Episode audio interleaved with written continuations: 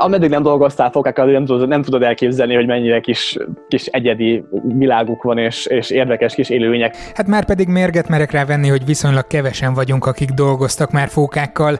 Szerencsére azonban a mai vendégem egész jól ért a nyelvükön. Vagy énekelnek, úgymond, ami egy ilyen egész érdekes ilyen típusú dolog, vagy ha nem tetszésüket fejezik ki, akkor egy olyan hangot adnak ki, ami nagyjából így hangzik, hogy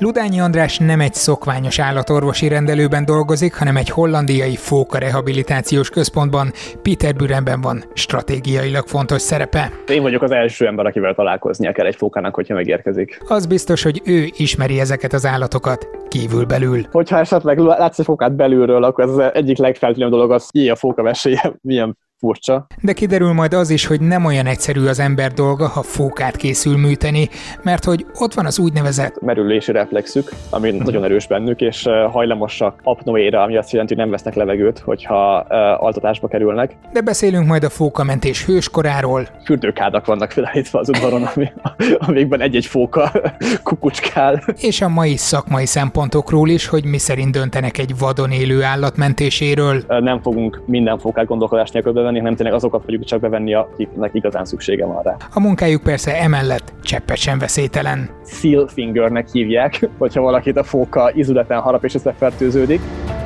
Sziasztok, én Zsíros László Róbert vagyok, ez a Szertár Podcast 182. adása, és tényleg az nem úgy, mint a múlt heti kvízes különszám. Mielőtt belevágunk a maratoni fókológiába, köszönöm azoknak, akik Patreonon jelképesen előfizetnek, mondjuk havonta egy sajtburger árával a Szertár tartalmakra. Www patreon.com per szertár. A hozzájárulásotok sokat segít mind a podcastek, mind a videós tartalmak szerkesztőségektől független készítéséhez. Például a mai adáshoz is. A vendég tehát Ludányi András, a hollandiai Zeehonden Centrum tengeri fóka rehabilitációs központ állatorvosa. Mondanám, hogy hallottátok már őt korábban, de ha emlékeztek, ő volt az az állatorvos, aki két éve Lajka kutyám térdműtétjekor kapcsolódó videómban elmagyarázta, hogy is zajlik egy ilyen operáció. Csak éppen a mikrofonom nem működött, úgyhogy nem hallottátok, a képét viszont láttátok, amíg alánarráltam a dolgokat. Most viszont azért hívtam meg, mert rendszeresen látom az Instagram falamon, hogy posztolgat az új munkahelyéről. Az egyik kedvenc képem az a tájékoztató tábla volt, amin az új munkatársak figyelmét hívták fel arra, hogy tilos fókákkal játszani, babucsgatni őket, vagy beszélgetni velük.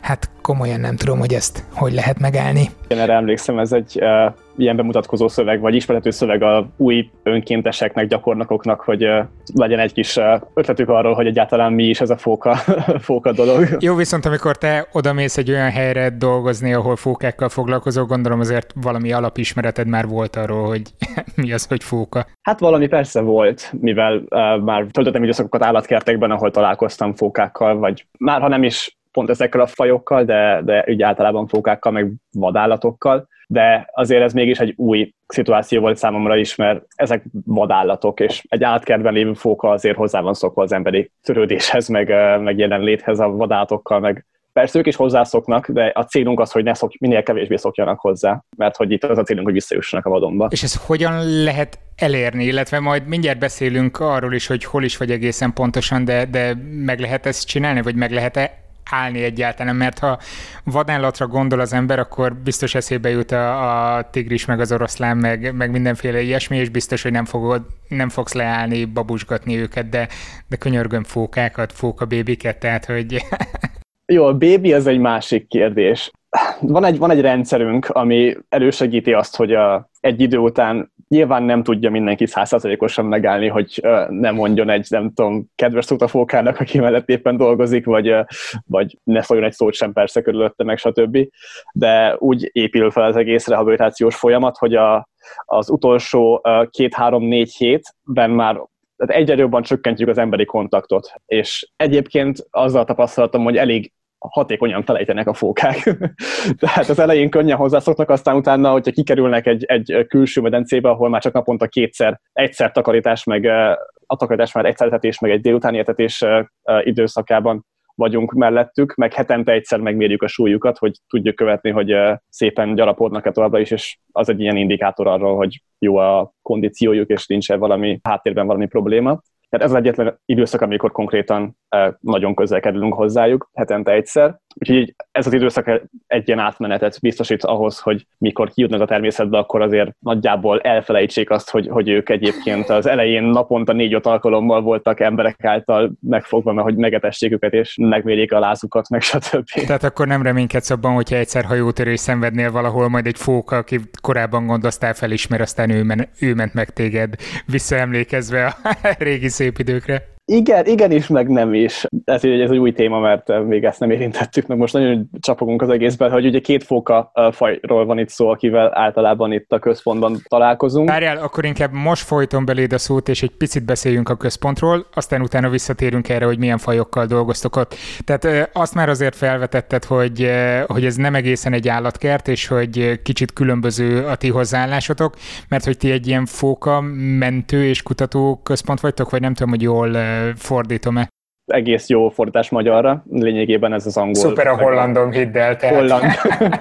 A hollandom nekem is szuper, úgyhogy leginkább az angol, amivel itt élem a mindennapjaimat egyelőre. Szóval mi ez a központ, és hogy kerülnek hozzátok fókák egyáltalán? Ez a központ, ugye a hivatalos holland neve az az, hogy Zeehonden Centrum Peterbőre, angolul Seal Center Peterbőre. Peterbőre a település, ahol megtalálható, Észak-Hollandia, Kröningen tartományban vagyunk, ami hogy úgy az ember a mentális térképen tudja helyezni, az Hollandia legészakabbi része, ahol már a tengerpart nagyjából kelet-nyugat irányúra fordul, tehát hogyha itt a kinézek, kinézek a tengerre, akkor egészen észak fele látok uh-huh. ki. Ez az a már magyarul Fries szigeteknek hívjuk ezeket a szigeteket, amik itt húzódnak a holland tengerparton, ami egyébként egy nagyon egyedi, világon egyedülálló életközösség, UNESCO világörökség része is egyébként, és ez egy nagyon jó élőhely a fókák számára. És igen, tehát mi egy olyan intézmény, létesítmény vagyunk, aki ami teljesen non-profit módon működik, tehát csak adományokból, örökbefogadások, belépőjegyek, mert van egy látogatóközpont részünk, illetve különböző adományok formájában bejövő pénzekből van fenntartva. A legtöbb itt dolgozó ember önkéntes alapon dolgozik, és uh, igen, mi egy uh,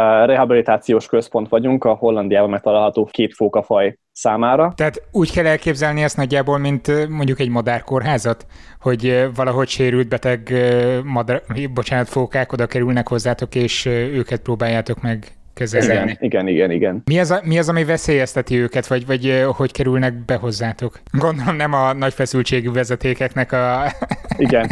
Bár hasonló, tehát ugyanúgy emberi beavatkozások szintén őket is, egy emberi jelenlétüket is zavarja. Az alapvetően a módja az, amin keresztül bekerülnek, az az, hogy általában a lakosság lát egy flókát a tengerparton, és betelefonál egy központi számon keresztül, hogy itt egy fóka szerintük, nem tudom, furcsán viselkedik, le van fogyva, nem megy el, tudom én, ők úgy látják, hogy ilyen meg olyan gondja van, és a központunk fenntart egy szintén önkéntes alapon működő, egész, az egész ország tengerparti részére kiterjedő önkéntes hálózatot, akik mindenkinek van egy saját körzete, akik uh-huh. ilyenkor értesítve vannak, és ők kimennek a helyszínre, megnézik a fókát, elbírálják, hogy valóban van-e gondja, vagy csak félrenézték a civil arra járó emberek, és egy pihenőfókáról azt hitték, hogy beteg, és azért nem mozdul meg, és igazából csak most jött vissza az északi tengerről, és pihennie kell. nem hölgyem, a fóka nem furán viselkedik, ez ilyen. Igen, egészen, egészen érdekes dolgok is néha bejönnek, hogy, hogy ez, egy, ez egy nagyon picike fóka, és hogy úda le van fogyva, aztán kimen a, kimegy a kollégám, és egy, és egy 120 kilós fóka fekszik a tengerparton. De szóval lényegében ez persze van, hogy a, a saját kollégáink látnak a tengerparton, vannak kutató kollégáink is kint a tengerparton, ők is megfigyelnek különböző állományokat, de alapvetően igen, emberek értesítései alapján keressük meg, és így bíráljuk el, hogy be kell jönni egy állatnak, és hogyha be kell jönni, akkor egy önkéntesünk vagy egy kollégánk kimegy az adott helyszínre, ahol ezt a fókát begyűjtötték, és, és behozza autóval. És onnantól kezdve az én feladatom, hogy a fókával mi fog történni. Igen, ezt akartam mondani, hogy onnantól kezdve te vagy a fókák ura, vagy a fókák egészségének a, az őrzője, vagy nem tudom mi a...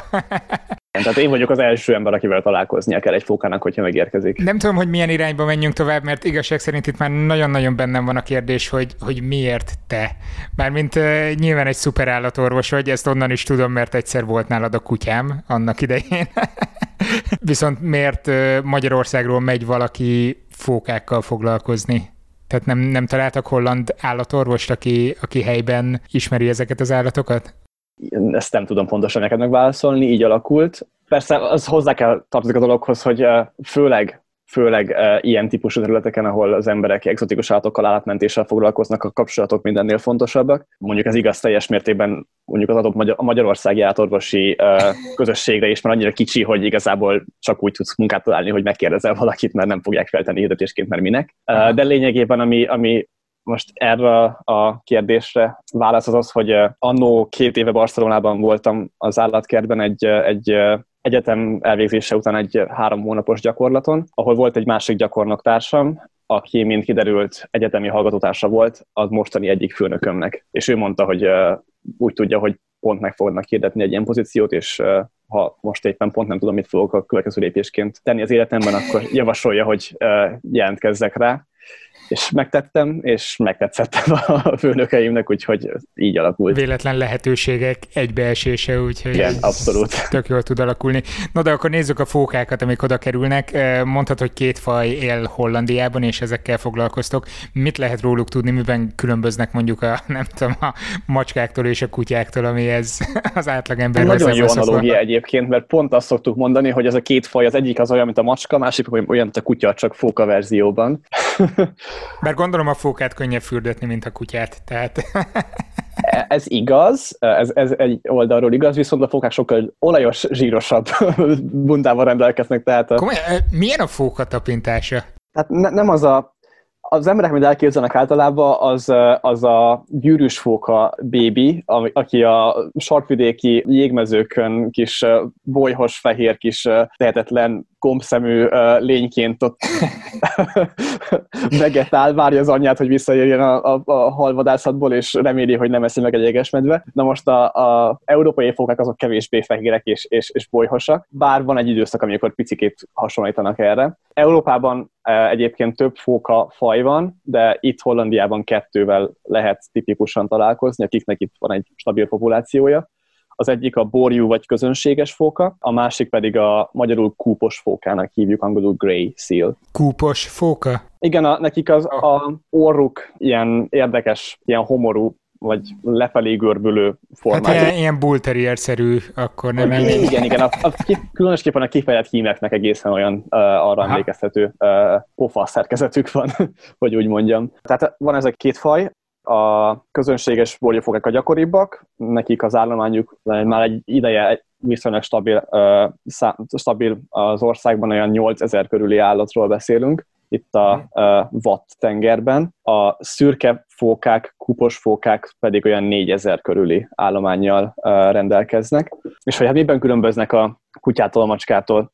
Itt azt tudtuk mondani, hogy a közönséges fókák azok, a, azok úgy kell elképzelni, mint a, mint a fókák macskáit, a macskákat a fókák között, mert érdeklődőek, de kicsit a saját gondolataik után mennek, és nem azok a típusú állatok, akik, akik szeretik, ha túl közel mész hozzájuk. Inkább, inkább egy bizonyos megfelelő biztonságos távolságból akarnak téged megfigyelni, egymástól is szeretnek távolságot tartani, és nem azok, de szeretik, szeretnek közösségben lenni, de nem szabad túl közel menniük egymáshoz, ez egy ilyen aranyszabály náluk. Akkor ezt nehéz lehet megoldani mondjuk a központon belül, nem, hogy megfelelően elkülönítsétek őket? Vannak bizonyos uh, keretszámok, hogy egy bizonyos me- méretű helyen mekkora, vagy me- mennyi számú fókát tudunk tartani, hogy ne legyen túl közel, mm-hmm. vagy ne legyen túl uh, nagy a egyes sűrűség. Mondjuk most néztem meg körülbelül fél órája a honlapotokat, ahol van egy webkamera, ahol lehet nézni őket, és konkrétan nulla darab fóka volt ott. uh, igen, az a medence az most használaton kívül van, mióta a koronavírus járvány bejött, mert nehezebb takarítani, és kevesebben vagyunk most, meg, meg valami maintenance problémák voltak vele kapcsolatban. Vannak fókák egyébként, csak nem abban a medencében. Na jó, de ha ezek a macska típusú fókák, ha egy új rendszertani fogalmat vezettem be, akkor a másik a kutya-szerű fókák, azok, azok miben mások visszahozzák a labdádat, vagy dobsz nekik egy halat, aztán csinálnak valami trükköt? Azért nem ilyen szinten, de, de abszolút, abszolút meg lehet látni, felismerhetők rajtuk ilyen, ami kutyára jellemző, érdeklődő, játékos magatartásforma, főleg ezekre a fiatalokra, akik általában nálunk előfordulnak, mert nálunk általában azért nem a kifejezett egyedekkel találkozunk, hanem uh-huh. a fiatal egyedekkel, mert nekik van még, tehát az ő immunrendszerük nem annyira erős, hogy itt bizonyos fertőzéseket leküzdjenek. Felnőtteknek általában kevésbé van ezzel problémájuk. De szóval ezek a fiatalabb egyedek, ezek abszolút játékosak, Érdekes összehasonlítás, hogy most például van egy medencén kint, ami két uh, részre van osztva, egy kerítéssel uh, van elválasztva két medence egymástól, és uh, egy ilyen közös plató rész van a közepén. Uh-huh. Az egyik oldalán borjófókák vannak, a másik oldalán kúpos fókák vannak. A borjófókák azok nagyjából úgy lehet őket látni, hogy egész nap a, a, a parton fekszenek és napoznak, és nem nagyon mozdulnak meg. Bár ez nem biztos, hogy átjön a hallgatóknak, de én látom, hogy közben nézel ki az ablakon, és írod le, hogy mit látsz magad előtt. Igen, igen, igen, abszolút ezt látom, néha, néha felnéznek, utána visszafekszenek aludni. Időnként egy-egybe megy a vízbe, de utána szépen kiúszik még egyszer, és tovább napozik. A másik oldalon a, a szürkék, azok szinte folyamatosan a vízben lubickolnak, van betéve nekik eh, különböző ilyen, nem tudom magyarul, hogy mondjam ezt eh, szépen, enrichment, környezetgazdagítás. Tehát ilyen játékok vannak meg benne? Igen, ilyen, ilyen úszó, le, lebegő bója, meg uh, ilyen uh, textil, ami hínárokat akar imitálni, meg, meg ilyen lebegő polifómok, folyamatosan ezekkel játszanak. Lebegnek a bójákon, húzgálják a, a levegő hínárokat fel a medencében, ráfekszenek a polifómra, és azon muszkálnak körbe a vízfelszínen. Hát abszolút, abszolút más karakterük van, mint a, a borjófókáknak. Azt mondtad, hogy fiatalabbak vannak nálatok általában, mert hogy fertőzésekre hajlamosabbak, mert hogy még nem alakult ki teljesen az immunrendszerük, viszont ezek szerint többnyire beteg fókák kerülnek oda, nem pedig sérült fókák, tehát hogy ennyire nyomvadék állatok? Már bocsánat a sértő kérdésért. Tehát nagy részt egyébként igen, nagy részt beteg fokák vannak nálunk, és nem sérültek. Tehát... Már arra gondolnék, hogy belekeverednek, nem tudom, halászhálókba, meg, meg ilyenekbe. Aztán... Az egyébként szintén egy nagyon gyakori ok, egy, egyébként egyre gyakoribb valamilyen oknál fogva, amire nem tudjuk egyenlőre választ, hogy miért mostanában lesz egy, válik egy-egy gyakoribbá.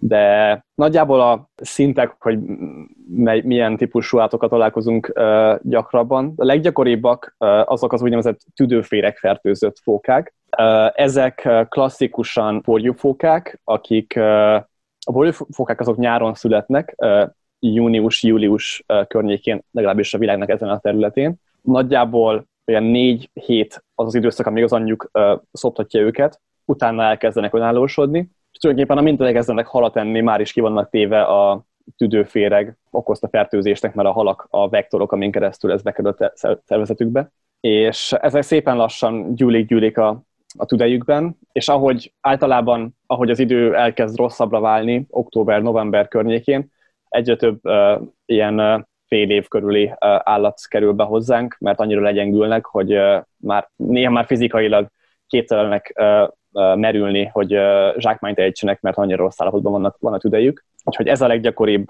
ok, ami miatt bekerülnek hozzánk állatok rehabilitációra. És ez egy vitatott kérdés egyébként, hogy ezeket mennyire kéne nekünk rehabilitálni, ezeket az egyedeket. Ezt örülök, hogy felvetetted, mert ez lett volna a következő kérdés, hogy hát természetes körülmények között ez nincs benne a pakliban, vagy annyira sérülékeny a populáció, hogy meg kell menteni Benne mindent, van, ami, és pont azért is, mert hogy a populáció egyébként már nem sérülékeny. Tehát a története a holland fóka populációnak, ez is egy most nem tudom, hogy belekezdjek ebbe, mert most... Ó, oh, abszolút, abszolút. Kicsit tényleg úgy érzem, hogy csapogunk, de kiadom neked a munkát, hogy ezt jól megvágsz, hogy fel lehessen fűzni egy fonalra. Csak nagyon sok minden van a fejemben, és így nehéz nekem is összeszedni, hogy pontosan. Viszont figyelj, én, én közben jegyzetelek, szóval eh, nézem, hogy merre vannak a fonalak, amiket fel kell venni. Nagy, nagyszerű. Tehát a holland fokopopuláció története az az, egyébként a legjobb az, hogy egyébként egészen a középkorig visszaugrunk ebben a, történetben. Még jegyzetelek egy kicsit. Tehát nagyon érdekes dolog megfigyelni azt, hogy a, középkori hogyha a középkori német alföldi festményeket megnéz az ember, van egy csomó festmény, amik ilyen piaci képeket ábrázolnak, piaci életképeket ábrázolnak, Aha. ahol uh, lehet látni, mit tudom, egy csomóféle halfajt, és időnként előfordul egy-egy fóka is. Ezek a fókák klasszikusan borgyafókák, mert nem túl nagyok, meg a karakterjegyeik is olyan borgyafóka-szerűek, amiből arra lehet következtetni, hogy a borgyafókák már ebben az időszakban is vadászva voltak, illetve arra is, hogy a kúpos fókák már ebben az időszakban is ki voltak írtva erről a környékről, mert hogy a, ugye az emberek már a középkorban is az volt a logikus következtetés, hogy már akkor túl volt halászva ez a, ez a környék, mert ugye a Németalföld mindig is egy elég sűrűn uh, lakott terület volt Európában. És a fókák egy konkurencia volt akkor a halászoknak? Aha. Biztos a foka a, a, a ludas, azért elkezdték őket írtani. Persze az abban az időszakban még annyira nem volt drasztikus, mert nem, nem lőfegyverrel tették ezt, hanem egyéb módokon, amik kevésbé voltak hatékonyak, de a kupos fokákat már akkor sikerült kiírtaniuk, mert azt tudjuk uh, egyébként amúgy ők természetes módon elő kéne, hogy forduljanak itt, de, de mégse fordultak elő abban az időszakban. Aztán, hogyha ugrunk egy viszonylag nagyot, akkor előre ugrunk a 1800-as évek környékére, amikor uh, úgy elég gyakori lett az, hogy az embereknek valóban voltak lőfegyvereik már, és uh, egyre még jobban ki lett zsákmányolva az itteni uh, halpopuláció a tengerből, és akkor a holland aktuális vezetőség úgy döntött, hogy a legjobb módja ennek az lenne, hogyha kitűznének a fókákra egy vérdíjat. Tehát voltak, voltak olyan emberek, akik arra szakosodtak, az volt a hivatásuk, hogy fókákat vadáztak. Aha. Le kellett vágni egy úszóját a fókának, ezt bevinni a helyi postára, és ott megkapták érte a, a vérdíjat. Uf. Tehát ez odáig fajult ez a dolog, hogy az 1920-as évek környékére már szinte nem maradt fóka a vizekben, tehát az annó több ezer, több tízezeres állományból, mit nagyjából pár száz egyedről egyed maradt az összesen a holland vizekben. És így nagyjából az 1940-es évek környékén ezt a problémát felismerték, és egyrészt betiltották a vadászatukat, másrészt... Logikusnak tűnik. másrészt védetté is tették őket, de még egyébként ennek ellenére még egy jó 10-20 évig bele el, eltelt, mire ez valóban megszűnt ez a, ez a tevékenység, mert voltak tényleg olyan családok, akik, akik ebből éltek, tehát nem nagyon tudtak utána mit kezdeni magukkal. Na jó, de hogyha nem kaptak érte vérdíjat, akkor, akkor minek ölték le őket? Tehát, hogy ették mondjuk a fókákat? Tehát volt Illegálisan ilyen... még, még, még, volt például egy gyár itt Gröningenben, az itteni központi legnagyobb városban, aki fókarémeket dolgozott fel, Uh-huh. És ez világon az egyetlen olyan gyár volt, ahol ezt meg tudták tenni, mert hogy a fókaprém pont amiatt, hogy nagyon ilyen pézsmás, nagyon, nagyon uh, olajos, uh-huh. uh, nagyon-nagyon nehéz feldolgozni, és uh, elméletileg nekik volt egy uh, ilyen szakmai titkuk, amit nem árultak el senkinek, de ők ezt meg tudták tenni és Aha. ők még egy darabig működtek, és nekik vele el tudták adni a fókákat, meg a, meg a halászok még fizettek érte, mert a halászok nem ad, még mindig úgy gondolták. Tehát annak ellenére, hogy már a állam nem adott érte pénzt, a halászok mm. még támogatták ezt a tevékenységet egy jó darabig. Tehát, de aztán el, szépen ez így lassan elkezdett normalizálódni, és itt jön be a képbe ez a központ, ahol, ahol jelenleg most ülök a, az irodában. Az 1960-as években volt egy itt, itteni helyi postás nő, aki nagyon kedvelt az állatokat, és itt a körzetébe tartozott egy olyan házas pár, nem pont ebben a faluban, hanem egy másik faluban itt, itt nem messze, akik egy idős házaspár volt, akik nyugdíjasak voltak már, és nagyon szívükön viselték a lokális faunának a jólétét, és, és különböző állatokat gondozgattak, meg, megsérült állatokat befogadtak és gondoztak. És velük nagyon jó kapcsolatot ápolt ez a, ez a, ez a hölgy, aki, aki, aki itt a postás volt a környéken. Annyira, hogy egy idő után, mikor ez a, ez a házaspár már olyan idősé vált, hogy már nehezükre esett ezeket az állatokat gondozni, akkor megkérdezték, hogy esetleg van-e kedve átvállalni valamilyen részét ennek a munkának, és és az a hölgy úgy gondolt, döntött, hogy a fókákat szívesen átvállalna, mert ők voltak kedvencei, uh-huh. azzal a kitétele, hogy, hogy akkor azt átveszi, és a saját lakása, a saját udvarán fogja ezt folytatni, ezt a tevékenységet. Az igen, elbírom képzelni, hogy egy postásnak az udvara tele van fókákkal. ez, ez, ez, a, ez az eredeti házaspár és a saját udvarán csinált ezt a, ezt a dolgot, tehát igazából nem volt nagy különbség a kettő között, csak annyi, hogy, hogy ez, a, ez a hölgy ő akkor, akkor pont nem frissen elvált, volt egy kis gyereke, és nem nagyon volt lehetősége arra, hogy, hogy eljárjon öt faluval arrébb, hanem uh-huh. minél inkább minimalizálni akarta ezt, kényelmesebbé akarta tenni magának ezt a dolgot, és itt elkezdte ezt a tevékenységet folytatni. A legrégebbi képeken azt lehet látni, hogy konkrétan egy uh, uh, ilyen fürdőkádak vannak felállítva az udvaron, ami, amikben egy-egy fóka kukucskál. Szerencsétlenek. És uh, egyébként ez az a ház, ahol tehát ebből a házból nőtt ki ez a központ, ahol, ahol ma is működünk, csak szépen lassan, ahogy az évek teltek, ki lett bővítve, újabb medencék, hangárok, látogatóközpont, stb. lett hozzáépítve, uh-huh. de még a ház abszolút felismerhető szerkezettel, tehát abszolút szerves része ennek az egésznek. Fürdőkádak is megvannak még valahol. Hát azok talán már nincsenek meg, de, de a nyomai abszolút megvannak ennek a régi tevékenységnek, a másban nem is, de képekben, meg, a, meg így a, a falak magukba szívták a történelmet nyilván.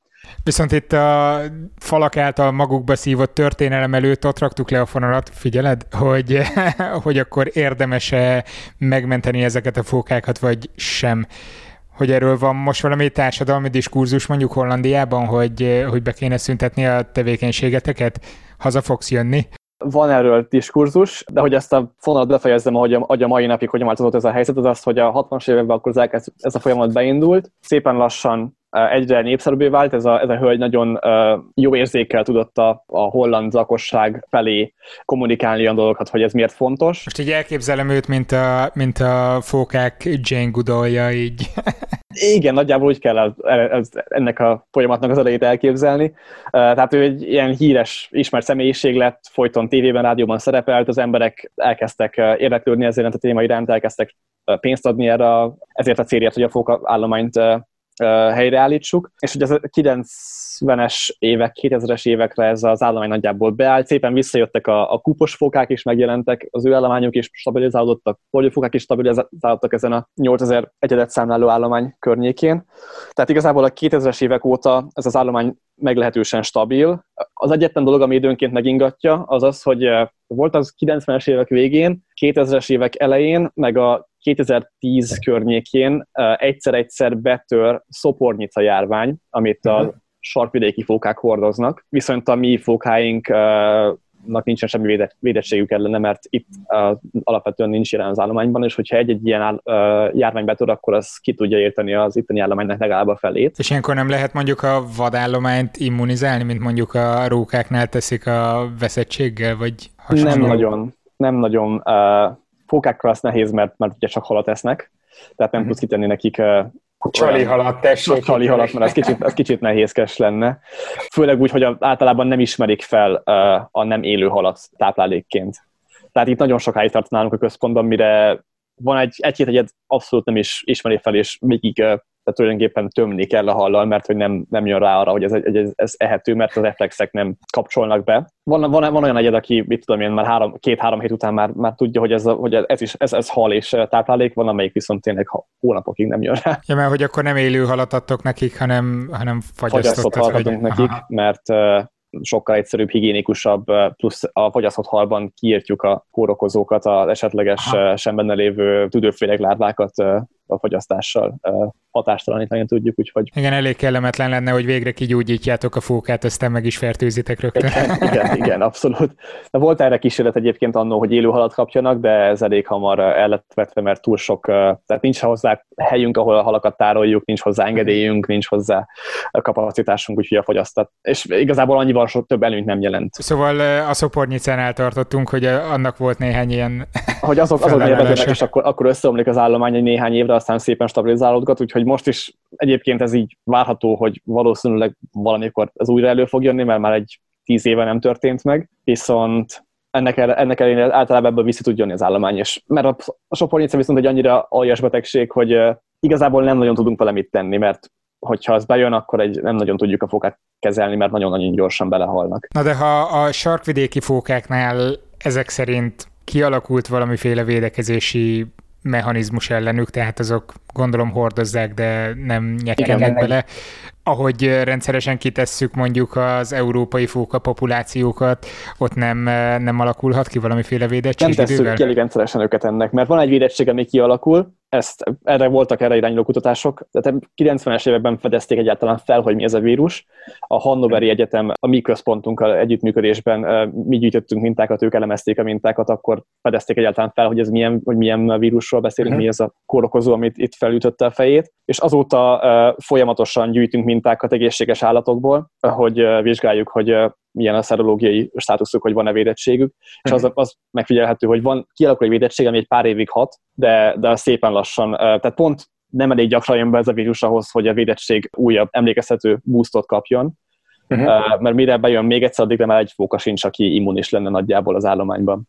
Ennek ellenére tehát tényleg az állomány stabil, úgyhogy van egy ilyen diskurzus most, hogy, hogy valahogy keretek közé foglalni ezt, hogy, hogy mi, melyik állat is szorul rehabilitációra, mennyi ideig kell megfigyelni egy állatot azelőtt, hogy beveszünk rehabilitációba, milyen típusú betegség esetén jogos vagy indokolt az, hogy mi rehabilitáljuk az állatokat. Hát, tehát lehet, hogy megtaláltok egy fókát, megnézitek, azt mondjátok, hogy ez, ez valami olyan betegség, ami mondjuk ott van a tiltó listán, aztán visszalökitek a természetbe, hogy akkor Igen, most főleg ezzel a tüdőférgességgel kapcsolatban van egy, van egy ilyen, hogy erre most van a holland állam részéről igény, meg motiváció, hogy ilyen kutatásokat támogassanak, hogy ezt vizsgáljuk, hogy ez az állomány, hogy miért is alakul ki, hogy gyakoribb ez a betegség manapság, mint mondjuk egy érintetlen állományban lenne, mert van egy ilyen pontja ennek a, ennek a vitának, egy ilyen érve, hogy az nagy mértékben belejátszhat ebbe a ebbe az egyenletbe, hogy az emberi szennyezés tevékenység hatására a fokák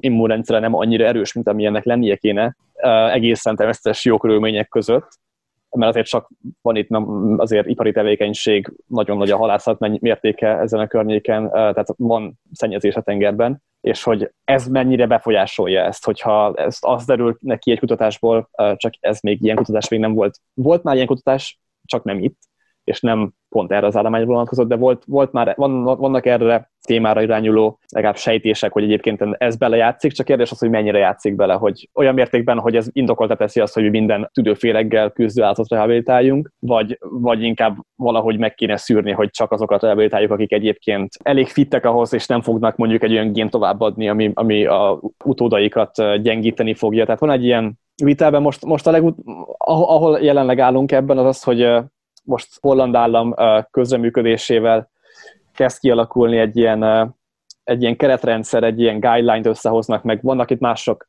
szervezetek is, akik, akik foglalkoznak fóka mentéssel, hogy most az egészet egy, egy közös irányítás alá fogják vonni, a mi központunk az egyik alapítója ennek az egész folyamatnak, és mindenki azonos irányelvek szerint fogja ezt a tevékenységet végezni, és próbáljuk minimalizálni a rehabilitált fokák mennyiségét, viszont amíg most konkrétan a tüdőférgességre nem jönnek újabb kutatási eredmények, addig fogjuk a tüdőférges fokákat is rehabilitálni, csak mondjuk nem fogunk minden fokát gondolkodás nélkül bevenni, hanem tényleg azokat fogjuk csak bevenni a, a központba, akiknek igazán szüksége van rá. Betegségeken túl itt a sérülésekről is volt szó, és mondtad, hogy mostanában egyre gyakrabban keverednek bele a halászhálókba. Ez érzet, vagy több eleve a halász és a halászháló, vagy vagy hogy ezt objektíven alá tudjátok támasztani, hogy ez, ez így van, vagy ez... Azzal tudjuk alátámasztani ezt, hogy ez így van, hogy, hogy nekünk van évekre visszanyúlóan egy adatbázisunk arról, hogy, hogy milyen fókák, milyen uh, problémával lettek megfigyelve. Tehát arról is van, adat, hmm. nem csak arról van adatbázisunk, amik állatok konkrétan bekerültek hozzánk rehabilitációra, hanem minden egyes fóka megfigyelésről van egy adatbázisunk, amit, amit bárki bejelent egy fókát, arról lesz egy, egy papír és egy, egy, egy cloud alapú adatbázisban egy, mm. egy file, ami visszakereshető, és így lehet egy összegzést látni arról, hogy melyik években milyen típusú problémák fordultak elő gyakrabban, és megfigyelhető egy tendencia, hogy az utóbbi években vagy az emberek több figyelmet fordítanak erre, és többször találkozunk ilyen állatokkal, vagy valami másoknál fogva, de e-, egyre több ilyen entanglement halászhálóba gavajodott állattal találkozunk. Tehát már ebben az évben, most január óta három állatot rehabilitáltunk ilyen problémával, de azt tudni kell ezekről az állatokról, hogy ezeknek a nagy része nagyon nehezen begyűjthető, hogy rehabilitációba kerüljenek, mert ameddig nincsenek olyan rossz állapotban, hogy már alig tudnak mozogni, addig általában még elúsznak előlünk, mert ugye látunk egy állatot a tengerparton, hogyha az ember meg akarja közelíteni, akkor amint közelebb kerül hozzá, ugye a állomány megijed, spurizik a tengerbe, és onnantól kezdve nem tudjuk őket elkapni.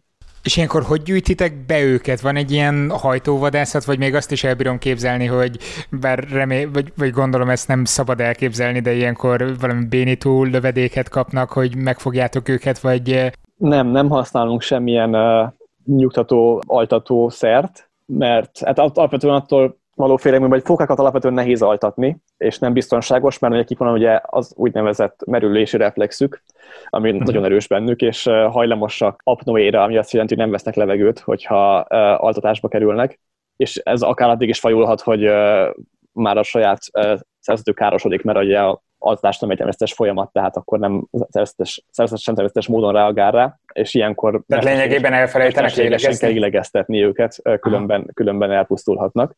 Oh. Tehát ezért, ezért egy altatást nagyon meg kell tervezni, és nagyon alaposan, uh, óvatosan kell csinálni. Vannak olyan helyek, Amerikában használnak kaliforniai oroszlánfókákkal például altató, nem altató, hanem ilyen nyugtató lövedékeket, de az oroszlánfókák nem teljesen úgy viselkednek, mint a borjófókák. Ők nem, nekik nem az az első reflexük mindig, hogy, hogy, hogy be a tengerbe. Plusz a borjófókákkal konkrétan nincsen tapasztalatunk erről, hogy ez hogy működne, úgyhogy nem nagyon használjuk. Volt elvéletileg van valami tapasztalat Amerikában a ottani kuposfóka állományjal is, mert a keleti partvidéken, Kanada meg észak, az északi részén az USA-nak vannak kúpos fókák. Ott használtak valamennyire, és vannak pozitív tapasztalatok, de erről lesz majd a koronavírus miatt elmarad, de jöttek volna egyébként kollégák Kaliforniából, az utáni fóka és tengeri állatmentőhelyről, távoli kollégák erről oktatást tartani hozzánk. Meglátjuk, lehet, hogy lehet, hogy majd jövőben ez használva lesz. Most egyelőre, amit használunk technikát, az az, hogy hát meg kell próbálni becserkészni az állatot, és igazából addig várunk, ameddig olyan helyzet nem alakul ki, ez nagyon legyengült állatoknál ez könnyű, mert ők nem nagyon mozdulnak már el, mert nincs energiájuk rá, mert annyira tehát nem, e, nem esznek, ezáltal leginkább a dehidráció, ami a legelső ok arra, hogy nem nagyon tudnak, nincs energiájuk arra, hogy mozogjanak. Fogak egyébként a folyadékot csak a halak keresztül tudják felvenni, mivel ugye tengerben élnek. Ó, e- ebbe például soha nem gondoltam bele, ezek szerint a tengeri emlősök azok nem isznak, csak,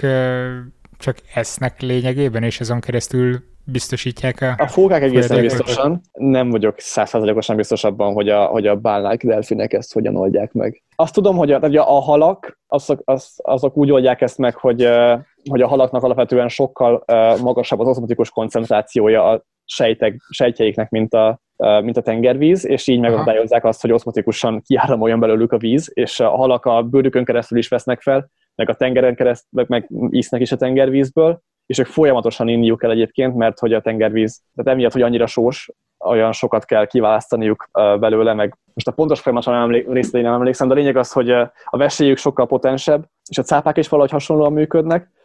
A fókavese is egyébként egy érdekes dolog, ez az egyik leg... Nem gondoltam volna, hogy ma a fóka veséje rejtelmeibe fogunk beleásni.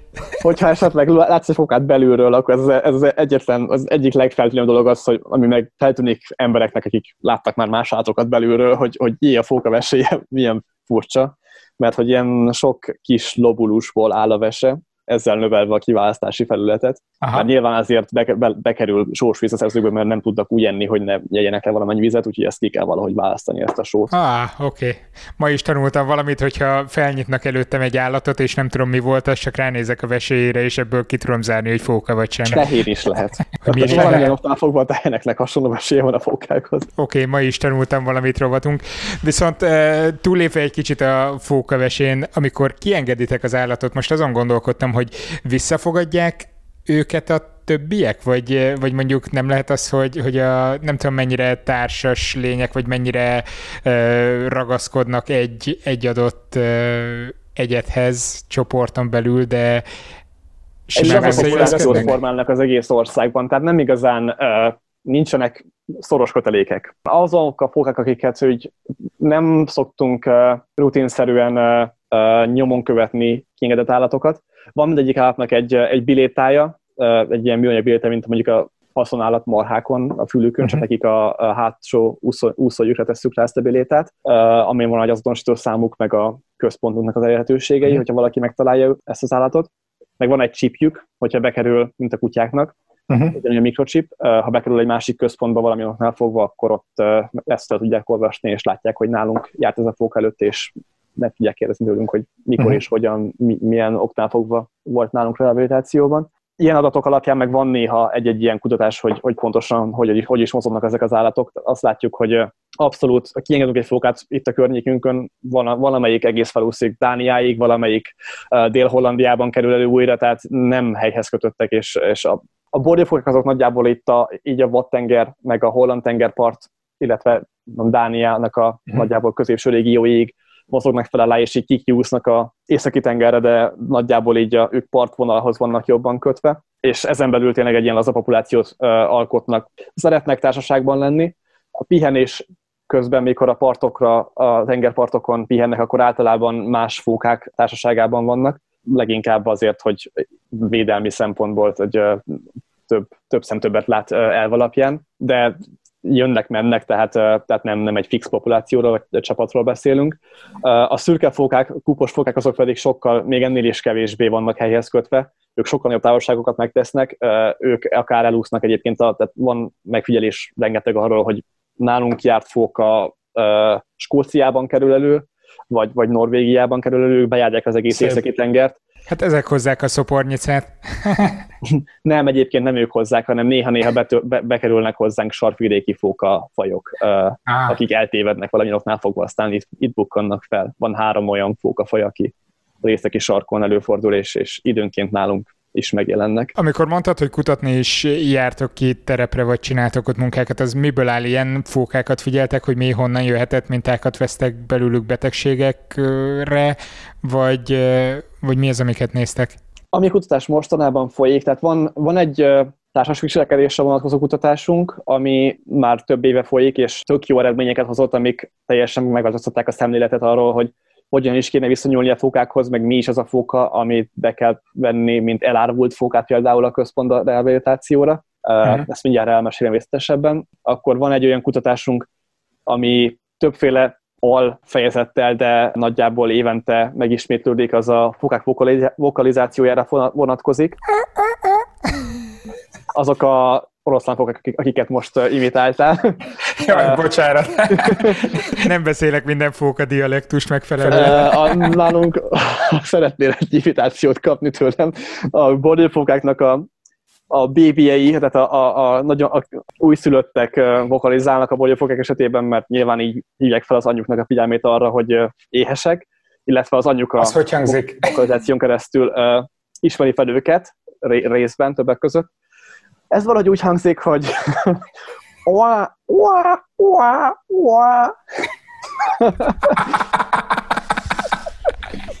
uh, illetve utána ők vokalizálnak még felnőtt korukban is, de akkor csak a szaporodási időszakban, amik bizonyos ilyen hörgő, morgó hangokból, meg, meg a tengervíz, illetve a saját testük csapkodásából áll. A kupos fókák azok pedig, ők vokalizálnak szinte mindig, az ő vokalizációk viszont két, vagy énekelnek, úgymond, ami egy ilyen egész érdekes ilyen típusú dolog, vagy ha nem tetszésüket fejezik ki, akkor egy olyan hangot adnak ki, ami nagyjából így hangzik, hogy Figyelj, ha karriert szeretnél váltani, mert ne adj Isten ez az állatorvos, és nem jön be, akkor szerintem fókaimitátornak elmehetsz. Köszönöm szépen. Ez egy érdekes dolog, hogy egyébként nagyon kevés olyan állatfaj van a világon, aki intelligens módon tudja adaptálni a vokalizációját annak függvényében, hogy alkalmazkodjon a környezetéhez és érvényesítse a saját érdekeit. A fóka ezeknek az egyike. Az elefánt, a denevérek, a delfinek, válnák, akik ezt még tudják csinálni. Meg az ember, nem? Az ember is, persze. Tehát a, van, van jó egy ilyen kutatásunk, ami az utóbbi évben folyt, mind közönséges borjófókákkal, mind szürkékkel, vizsgálták azt, hogy hogyan adaptálódnak ahhoz, hogyha mondjuk hangosabb környezeti, környezeti zajokat játszanak le nekik, és hogy emiatt hangosabban vokalizálnak-e, uh-huh. tanulnak-e vokalizációs mintázatokat más egyedektől, most nem jut eszembe több, de hogy nagyjából ilyen, ilyen típusú dolgokról van szó, uh-huh. hogy mennyire ad, alkalmazkodnak és tudnak-e tanulni, és az a tapasztalat, hogy tudnak egyébként. Nem minden egyet hasonló mértékben, de, de megfigyelhető bizonyos jobb adottságú egyedek nagyon meg tudnak tanulni más egyedektől olyan technikát, hogy mondjuk egy más frekvenciával hangosabban adnak ki hangokat, és az jobban felhívja magára a figyelmet, hogy uh, kölyök korában, bébi korában. Hogy... Hát ezeket kell szelektálni, külön tenyészteni őket, aztán előbb-utóbb jönnek majd a beszélő fókák, és... Igen, abszolút. Azt hiszem Csányi Vilmosnak van valami ilyesmi elmélete, hogy a kutyákat is lehetne így szelektálni vokalizációra, aztán meg lehetne őket tanítani beszélni idővel nagyon izgalmas, lehet, lehet néha olyanak, lehet egy-két olyan videót látni az interneten, például volt egy, azt hiszem Skóciában egy, egy fóka, akit megtanítottak a Star Wars főcímdalát elénekelni egy állatkertben, és egész tehetségesen meg tudja csinálni. Hát jó, ezen a ponton leállítottam a vágóprogramot, és megkerestem ezt a videót, úgyhogy most ti is hallhatjátok, hogy hangzik a Star Wars fókául.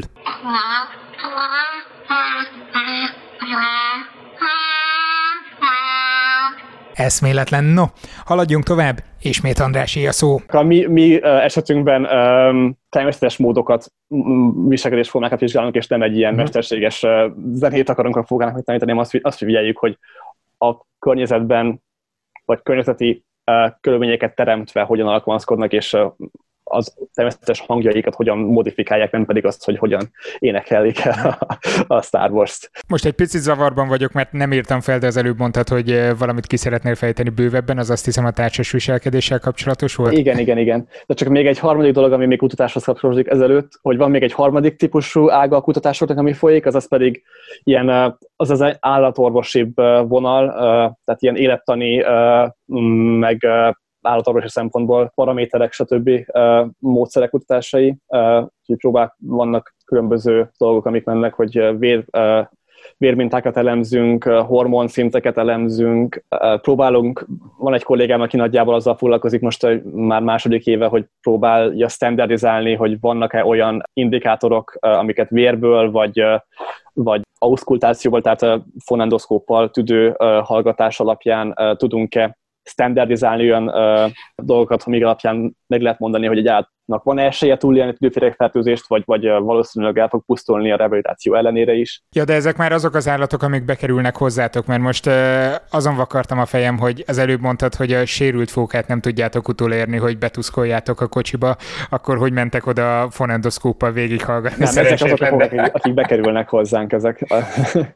És akkor az élet, a viselkedési kutatások az pedig az nagyjából, hogy tehát volt egy ilyen sztereotípia, ami nagyon-nagyon sokáig készpénznek volt véve, hogy ha nem látnak egy fóka mellett, egy baby fóka mellett egy felnőtt fókát, akkor az a fóka el van árvulva, és az azonnal hmm. belegyűjteni a tengerpartra, és be kell hozni rehabilitációra, mert hogy nem fogja túlélni gyerek korát.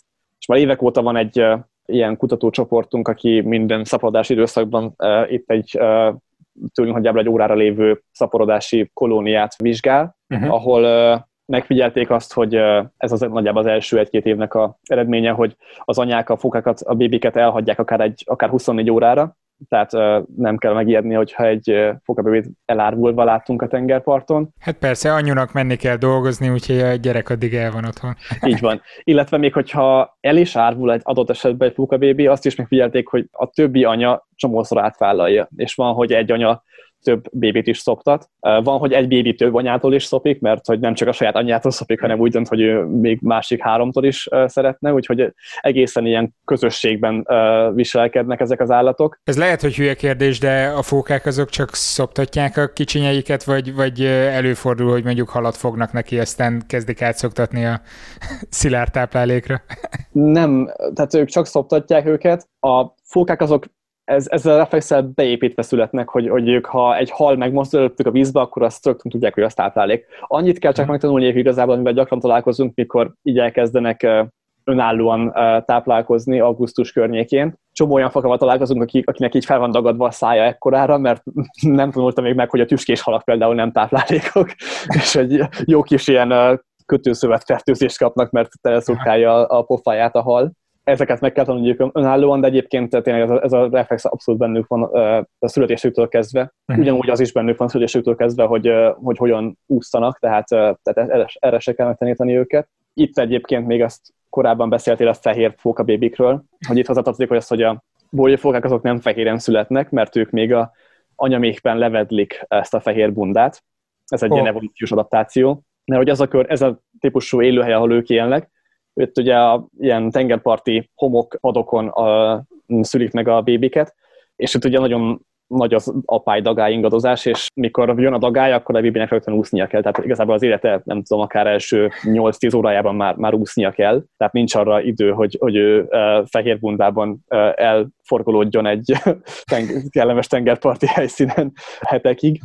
Úgyhogy ők már ezt levedlik. Ha viszont valaki követi a, a központunknak a szociális média platformjait, akkor láthatja, hogy most éppen van nálunk három bébi, az első bébik ebben a szez, nyári szezonban. Be fogom linkelni a, a mindenféle profilotokat ide a adásnak a leírásába, úgyhogy mindenképp. Van, van most már TikTokja is van a központnak, nagyon-nagyon tartjuk a lépést a világ haladásával de hogy most van három ilyen közönséges borjófóka bébink, aki fehér bundával érkezett, ők, ők koraszülöttek, ezért van fehér bundájuk. Ó, oh, akkor ezek szerint náluk is előfordul koraszülöttség. Mm, igen, igen, abszolút. Nem gyakori, de minden évben néhány ilyen állat van, de, de előfordul. Tehát így nálunk tavaly már itt voltam ebben az időszakban, akkor is pont három ilyen állatunk volt, koraszülött, nem négy, egy elpusztult, és három túlélt, most eddig három van. Még mhm. lehet, hogy bejön egy vagy kettő, aztán majd június közepén indul be a, az egészséges, vagy időben megszületett állatoknak az időszaka, amik, akik elárvultak. Hol tartottunk és akkor ez, ezzel kapcsolatban van egy ilyen folyamatos kutatás, és ilyen fotó Photo ID rendszerrel azonosítják az állatokat, e, így tudják követni, hogy kikitől szopik és melyik melyik anya. Egyébként ők most már egy éveken, kereszt, éveken átívelő adatbázis van itt a kutató kollégáknak arról, hogy, hogy melyik anyák járnak vissza minden évben ugyanerre a, a helyszínre világra hozni a kicsinyeiket, illetve most már ez alapján lassan egy olyan szoftver is kifejlődik, ami már annyira okosan tudja ezeket felismerni az egyedeket az egyedi szőrben mintázatok alapján, hogyha látunk egy fokát a vadonban, akkor egy fotó alapján a gép megmondja, hogy valószínű mondjuk egy közül a tíz egyet közül valamelyik lesz. Már hogyha szerencsénk van és valóban ott megfigyel, megfigyelték ezt az állatot. Ezt utána persze utána egy, egy adott ember, aki ez, ebbe gyakorlat meg kell néznie, és e, igazolnia kell, hogy valóban között, e között, között, között van-e és melyik az, vagy pedig nem, de, de hogy van egy ilyen, mhm. egy ilyen program kifejlesztés alatt áll. Szuper, egy, egy picit, ha félrerakjuk a fókákat, eh, vagy valamennyire félrerakjuk, eh, mi az, amit legjobban szeretsz ebben a munkában? Hát nyilván a, a fókákat, hát ezt nem, nem tudom félrerakni. Egy, egészen egyedi, és hát ameddig nem dolgoztál fókákkal, nem tudod, nem tudod elképzelni, hogy mennyire kis, kis egyedi világuk van, és, és érdekes kis élőlények, mert nagyon érdekesek, nagyon, nagyon hozzá tudnak nőni az ember szívéhez. Annak ellenére, hogy nem lehet velük beszélni és játszani. Annak ellenére viszont, viszont tényleg tehát egy-egy állatnak annyira megragadó egyénisége van, hogy vagy azért, mert, mert annyira kis gonosz, és mindenki rettek tőle, vagy, vagy azért, mert, mert annyira játékos és annyira érdeklődő, vagy azért, mert nem tudom, annyira valami egyedi viselkedés módokat, formákat mutat. Tehát van, vannak olyan állatok, akik, akiknek emlékszem a regisztrációs számára is mennyire megragad az emlékezetemben, pedig azért már több száz fókával találkoztam, mióta itt vagyok. Tehát ez, másrészt meg az, hogy szerintem ez a központ, ez egy amennyire így ismerem, tehát, nem, tehát nyilván dolgoztam még sok ilyen állatrehabilitációs vagy állatrehabilitációs központban, de amennyire van tapasztalatom ilyen helyekkel, azt kell, hogy mondjam, hogy ez, a, ez a központ nagyon alapos és jó munkát végez. Tehát nagyon jó tapasztalat dolgozni szerintem. Nagyon jó protokollok vannak, nagyon tudatosan dolgoznak itt az emberek, követik a, a, a szabályokat, úgy törődnek az állatokkal, ahogy azt tenni kell. Tudományos érvek, tudományos indokok alapján bíráljuk el, hogy milyen fókának van szüksége rehabilitációra. Tehát nem, az, nem, nem amiatt, hogy cuki a fóka, és csak azért is hozzuk be, mert régebben így történtek a dolgok, Emellett pedig a központ nagyon nagy szerepet vállal oktatásban is, ami mondjuk nem az én részem feltétlenül, de, de azért a központhoz tartozik, és így jó egy érzés egy olyan helyen dolgozni, ahol, ahol arra is egy nagyon sok hangsúlyt fektetnek, hogy a, hogy a lakosságot oktassák, hogy felhívják a figyelmet arra, hogy a környezetvédelem milyen, mennyire fontos, a fókák, még hogyha nem is, a fókapopuláció nem is szorul kifejezetten rehabilitációra vagy segítségre, egy nagyon jó kabala állat tulajdonképpen, mert, mert a Hollandia egyik legkarakterisztikusabb nagyvada. Az emberek emiatt ismerik, tudnak róluk, törődnek velük, mert, mert a fokák cukik, és, és mindenki szereti őket. És ezen, ezen a csatornán keresztül nagyon, nagyon könnyen elérhetők az emberek, és felhívható figyelem arra, hogy, hogy ne szemetej, fogyaszt kevesebb halat, fogyaszt fenntartható halászati cégek által előállított haltermékeket, foglalkozz a környezettel, stb. Tehát ez egy nagyon jó csatorna a fokákon keresztül át lehet adni az embereknek nagyon sok információt. És hogyan látod magad mondjuk a jövőben itt fókázni szeretnél még világ a világ, vagy, vagy más hasonló vad állatok is érdekelnek, akikkel foglalkoznak? Tehát még, még úgy érzem, hogy azért tényleg csak a karrieremnek az elején vagyok, tehát még sokféle területen szeretnék tapasztalatot szerezni, úgyhogy más vadállatokkal is szeretnék foglalkozni, de szeretnék foglalkozni házi kedvencekkel is még, mert úgy érzem, hogy szeretnék még több tapasztalatot szerezni a házi kedvencek gyógyászata terén, mert azért más, sok nagyon más kérdés egy, egy ilyen vadállatot rehabilitálni, mert teljesen másképpen kell hozzáállni, tehát itt nem tudunk bármit megtenni, nem tudunk túl invazív dolgokat, dolgokat véghez vinni, mert egyszerűen etikailag nincs, nem indokolt, túl sok stresszt okoznánk, nem tudunk... Nehéz olyan, altatni őket, ugye? Ez... altatni őket, nem tudunk olyan utókezeléseket végezni, mint hogy egy kutyánál mondjuk, ha mondjuk ha el van törve egy fókának egy karcsontja mondjuk, azt nem tudjuk úgy fixálni, hogy utána azt utókezelni tudjuk, mert, mert akkor az annyira sok közvetlen kezelést igényelne, hogy az, az, az, az, az nem lehet. A stressz mennyiség túl sok lenne, amit, amit nem lehet így indokolni ezzel, mert főleg amiatt is, hogy, hogy nem szorulnak rá. Hogyha most ez lenne az utolsó egyed ebből a fóka fajból, akkor nyilván ezt meg kéne tennünk, de, de így erre nincsen szükség. Persze azért is végzünk egyébként műtéteket, amiről még nem beszéltem. Tehát vannak a sebesült fókák, akiket szintén ellátunk persze. Tehát van, ahogy mondtam már, most is éppen van egy, egy állat, aki sőt kettő állata jelenleg rehabilitációban, aki uh, halászhálóba volt kabajodva, és ezek Aha. időnként olyan mély sebeket ejtenek rajtuk, hogy, hogy felvágják, felvágják a, általában a nyakukra tekeredik és egészen mély vágásokat ejt, a húsba vágóan, tehát mm, felvágja, igen. Volt egy olyan uh, állatunk, akit elég sokáig itt kell tartanunk, mert uh, fiatal kúpos fóka volt, éppen önállósodott január környékén, február, nem, decemberben jött meg, és uh, annyira durván bele volt kapcsolatban, vagy nem volt csak külső sérülései, viszont annyira valamilyen rossz pozícióban rögzült az egyik uh, első úszója, hogy egy ilyen izület degeneráció gyulladást okozott, ami miatt nagyon sokáig fejtörést okozott nekünk, hogy ez egyáltalán az élettel összegyezhető lesz-e, vagy, vagy, vagy túl fog ő így élni a vadonban. Hál' Istennek nagyon-nagyon lassan, de, de javulni kezdett, úgyhogy már el tudtuk, szabadon tudtuk engedni hogy vannak ezek a problémák, illetve nagyon sok olyan fókánk is van, nagyon, nem nagyon sok, de ezekre jobban emlékszem, mert hogy ezek kiugranak így a, az átlagos egy, páciensek közül, akik valamilyen csont problémával, főleg úszókon forduló csontörésekkel kerülnek be hozzánk, uh-huh. ami, amit okozhat egy hajó akár, de okozhat, van, hogy kutyaharapással kerülnek be hozzánk, mert a tengerparton annyi ember van itt a tengerparton, hogy a fokák nem igazán van hely pihenni, tehát nagyon sokszor találkoznak kutyákkal, akik uh, időnként uh, van, hogy megharapják a fókákat, amivel tudnak egy fertőzést indítani, ami akár a csontig hatolhat. Egymást is megharaphatják, ami, ami uh, tud ilyen fertőzéseket uh, kialakítani hogy emiatt sokszor vannak... É, téged megharaphatnak? Mert mint te hogy dolgozol? Gondolom megharaphatnak, mert van foguk, de, de hogy kell velük dolgozni, hogy elkerüld ezeket a sérüléseket? Nem, én, én nem vagyok annyira kitéve az ilyen harapásos baleseteknek, mint a kollégáim, akik konkrétan a mindennapi tevékenységet végzik körülöttük, etetés, tisztítás, takarítás, stb. Mert főleg az elején nekik konkrétan meg kell fogniuk a fókát etetés uh-huh. céljában, mert a rehabilitáció elején ezt úgy kell elképzelni, hogy főleg a, a, a gyengébb, betegebb állatoknál, illetve az elárvult bébi fókák esetében egy ilyen lazac pürével etetjük őket, amit egy nyelőcső bevezetett gumicsővel, nyelőcső tubussal jutottunk be a, a gyomrukba. Gondolom ezt nem élvezik.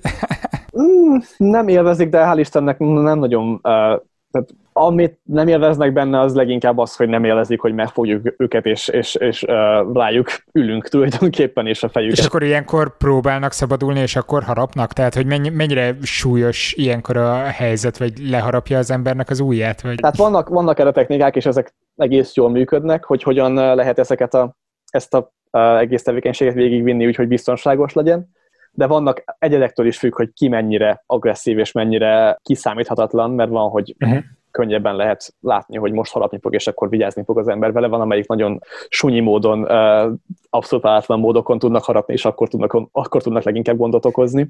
Tehát ahogy ezt csinálják, az, az úgy, úgy történik, hogy egy, egy törölközőt használ a kolléga, amivel először ugye kezeit védve, a kezeit a törölköző mögött tartva ezt így ráhelyezi a fóka fejére. Nagyon vicces látni, hogy ezt így mutatott közben. Nagyon, nagyon, nagyon gyorsan utána a törölközőbe megragadja a fóka állát alulról, és aztán hát körbe tudja fogni a fókának az orrát, és a törölköző a szemeket takarja, és a, alul pedig összefogja a törölköző két, két végét, így megakadályozza hogy a törölköző csúszson a fejéről, és hogyha a szemeket letakarjuk, akkor a fóka nyilván egy kicsit nyugodtabbá válik, mert nem lát, sötétbe kerül uh, látás szempontjából. Úgyhogy ilyenkor azt szokott, elő, azt szokott csak előfordulni, hogy néha ez lecsúszik, és akkor van egy-két egyed, aki azt a adott, azt az egyetlen fél másodpercet ki tudja használni arra, hogy rögtön oda harap, ahol éppen a, a gondozó keze van. De aztán egyébként általában a legtöbb egyed szépen lassan hozzászokik, és kevésbé válik, kevésbé harapós egy, egy-két hét után. Van, akik viszont van, akik előre vigyázni kell.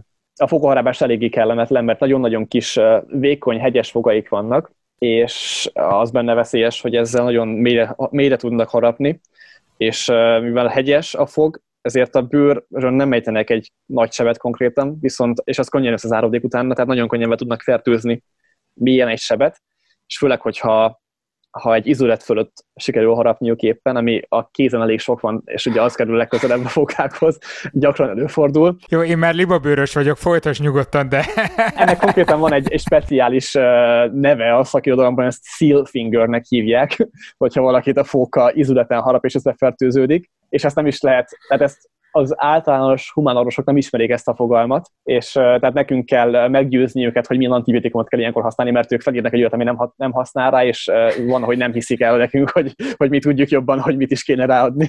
Mert, mert ez, ez, ebből, ebből, ha nem kezeljük, akkor ez egy új amputáció így tud fajulni. Úgyhogy hál' Istennek ez nem gyakran fordul elő, de azért így nem tudom, egy, egy-két évente van egy, egy eset, ami tényleg brutális fertőzésekben nyilvánul meg.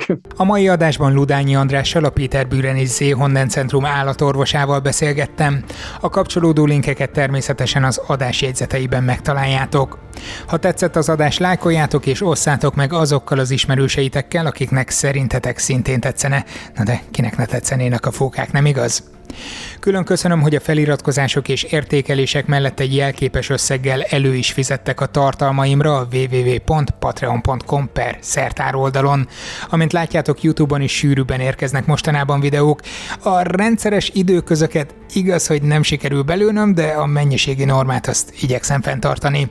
Na de podcast fronton is van egy jó hírem. Nagyjából készen van a következő három adás, úgyhogy úgy néz ki a következő három hétre jók vagyunk.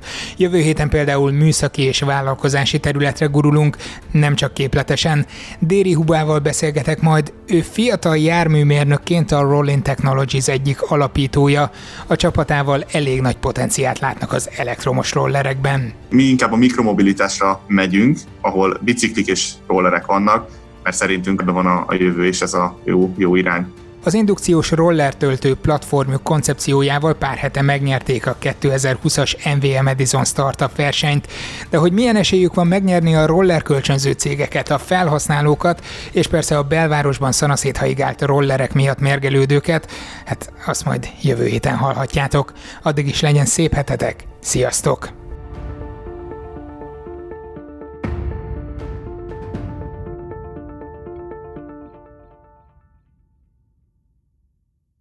Ez a műsor a Béton közösség tagja.